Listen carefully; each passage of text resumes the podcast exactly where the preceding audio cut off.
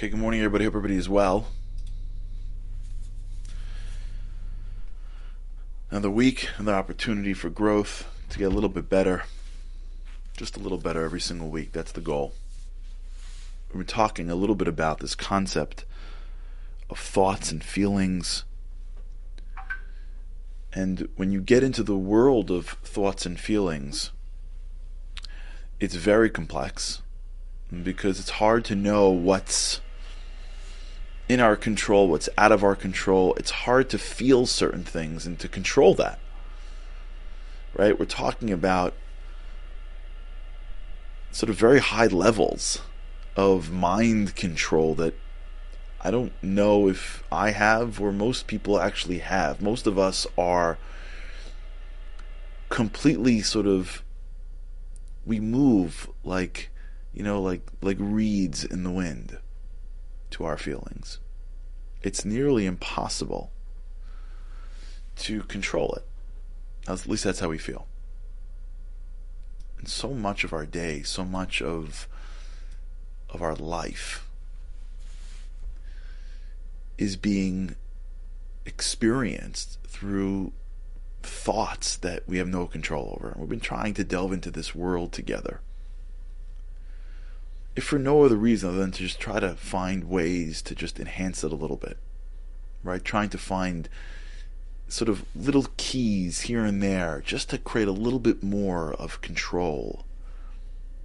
And if we can enhance our control in a few different places, and that adds up, it'll change how we go through our life. This all centers around this concept that we have an obligation. Really, it's a mitzvah. It's an obligation. And when when uh, when when we learn from Rabbi Nachman that it's an obligation, really what it tells us that it's is that it's possible. Right? We don't have an obligation to be someone we're not. Right? I happen to not be born as a Kohen, as a priest. That's not my lineage as far as I know. So I don't have an obligation to do the things that they have to do. It's not possible. It's not how I was. It's not. It's not the tribe, if you will, that I was born into. I'm not obligated to do things that it is impossible for me to do. But as soon as I'm obligated in something, it tells me that it's possible. And so if Rabbi Nachman comes and says that we have this obligation to be always happy, what he's saying is that it's possible. We may not be dancing in the streets every day, but to fall under the category of happiness or empowerment, however we're going to define simcha, which is really a Hebrew word. But to fall into a world where we are empowered always is possible. And in order for us to get there, we have to be able to to understand what's causing it. Now, I saw a beautiful idea recently. Uh, I, I, saw it written based on a speech by Y.Y. Jacobson. He quoted the Lubavitcher Rebbe. Listen to this beautiful idea.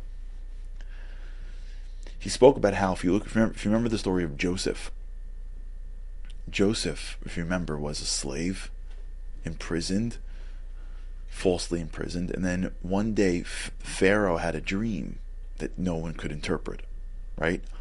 So he brings in all of his sorcerers and wise men, and nobody can interpret the dream. So the butler, who two years earlier had a dream interpreted by Jake uh, by Joseph, says, "Hey, there's a Hebrew slave in jail. Like he's pretty good at this stuff, right?" So they whip him out. And they put him in front of Pharaoh.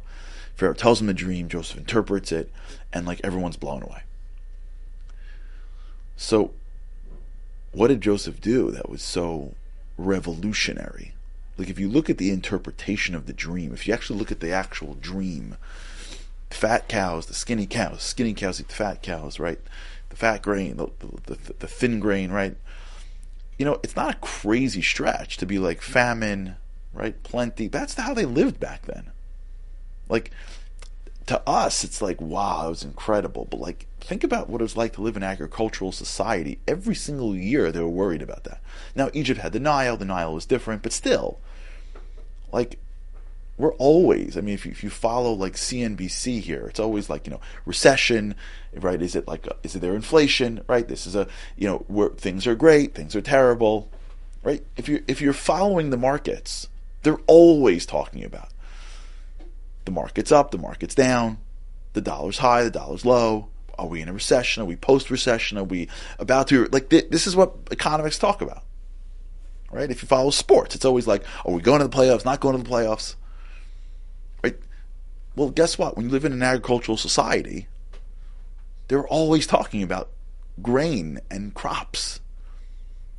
So like to zero in on like grains and crops, like that's not like he, he I mean like it was great, but like Joseph wasn't like on Tuesday morning gonna walk down the street and like, you know, you're gonna have a baby like out of nowhere. Like he he wasn't like predicting that like there's gonna be locusts and blood in two hundred years from now. He wasn't predicting things out of nature. He saw good and bad and predicted food and not food. So the, this this this approach by the Lubavitch Rebbe was something fascinating. It's very much connected to what we're talking about. He said that, in fact, some of the wise men actually predicted famine also and plenty.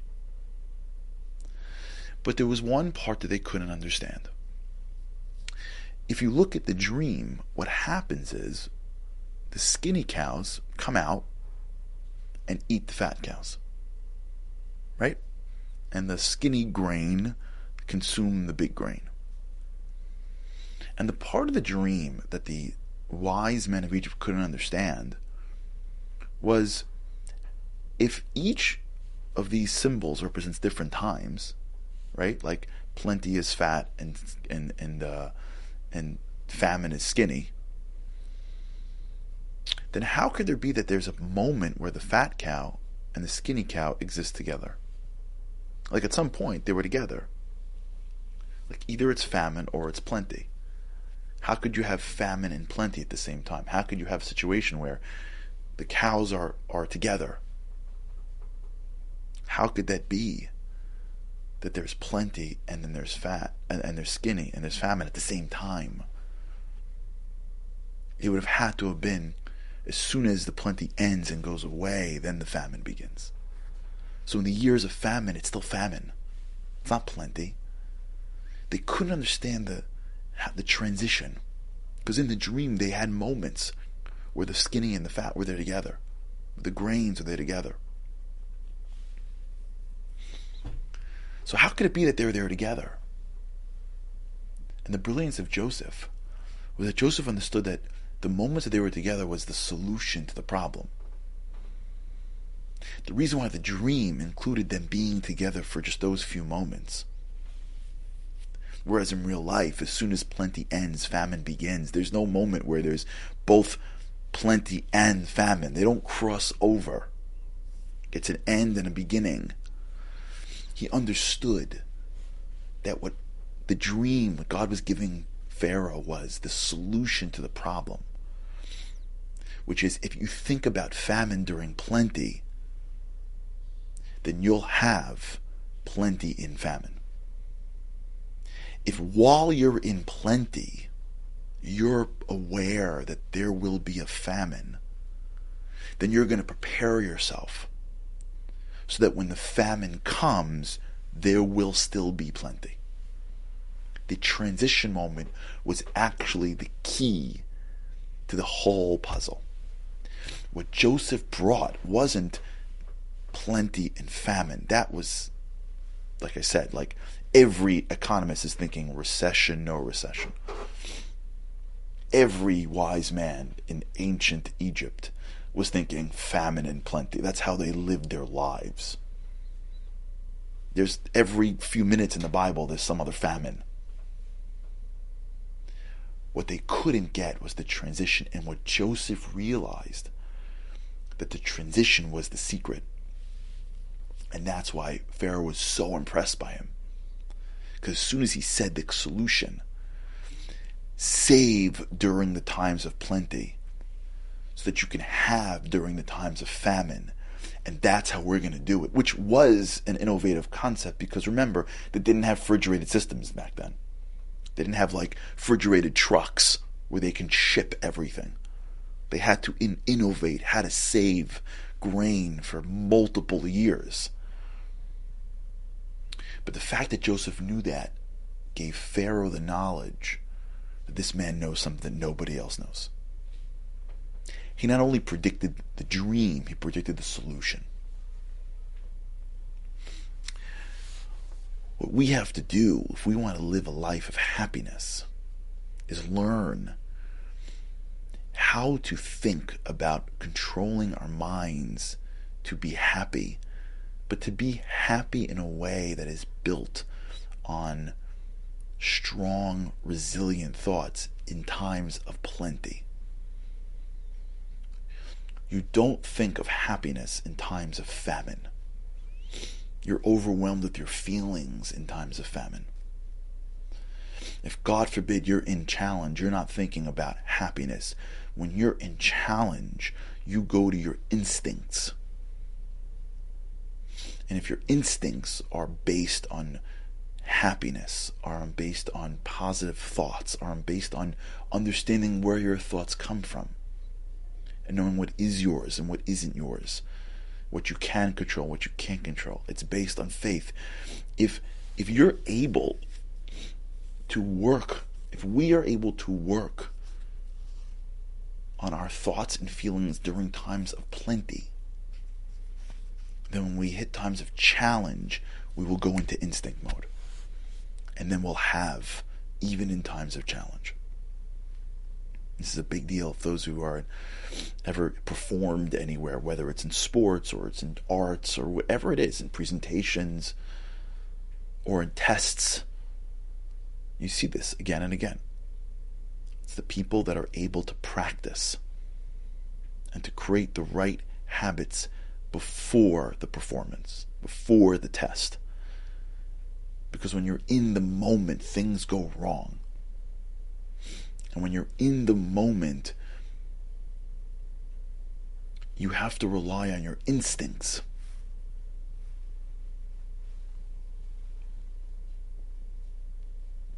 And if you've been preparing, and if you've been working yourself, so when you get into the situation and things start to feel more difficult, the comfort that you have is that you've been here before in practice.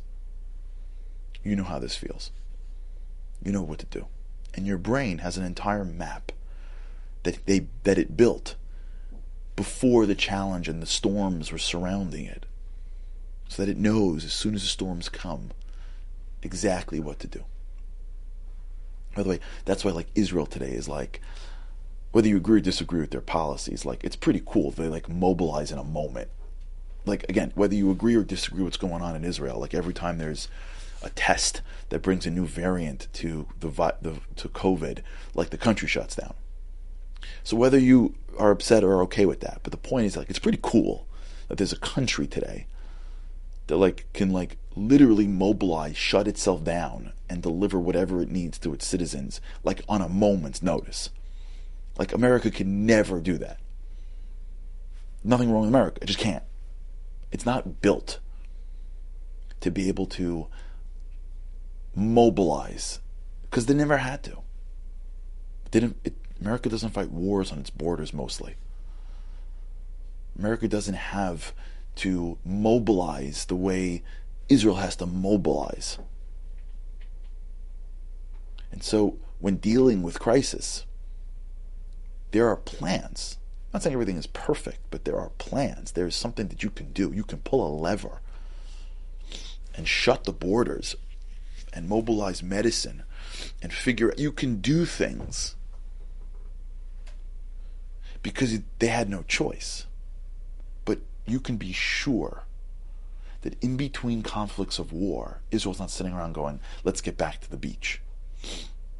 Israel's preparing itself, getting a little bit better, figuring it out a little bit more. Because they understand even if they can't articulate it, the same Joseph concept. That if you prepare, if you if you think about famine in times of plenty, then in times of famine you'll have what to eat. All right, we'll call, we'll talk about this and how that works in our lives. All right, amazing day. With God's help, I can't wait to see you again tomorrow. Have a great day.